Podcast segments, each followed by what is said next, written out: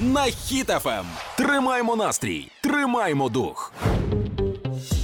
Люди працюють над тим, щоб була нейромережа, щоб були роботи, щоб був штучний інтелект. І більше параної в житті, ось на чим вони ще працюють. І це, це ж типу зроблено для того, щоб зробити е, світ краще. Але чим займається нейромережа? Нейромережа переспівала пісню Toxicity, Toxicity е, гурту System of a Down, але переспівала його е, голосом Вінні-Пуха. І це А. дуже смішно звучить. А ну.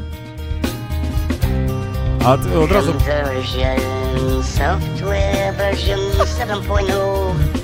Looking Це at так life круто. through the eyes of a tired heart. ти зрозуміла, що це оригінал?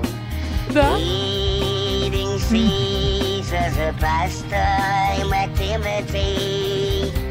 Я не хочу, не, не перебувай. Toxicity of our city, of З- з- our зараз буде сильно. мені дуже подобається сильно. Я взагалі б Це хотів. мені по пасіці ходить.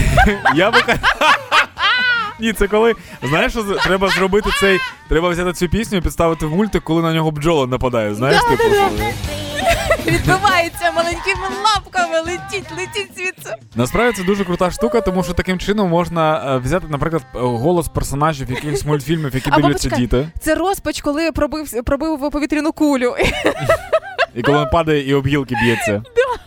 Е, таким чином можна взяти е, голоса, типу, мультиплікаційних персонажів, до яких звикли діти, і брати якісь пісні, щоб нейромережа переспівала ці пісні, і щоб діти їх вчили. Ну, уяви, коли, наприклад, коли, коли е, якісь там. Е, Ну, я не знаю, ну гімн, напевно, мають діти і так знати, але, наприклад, гімн України, Мгм. як е, щоб дитина співала гімн України у два роки, наприклад, як зробити?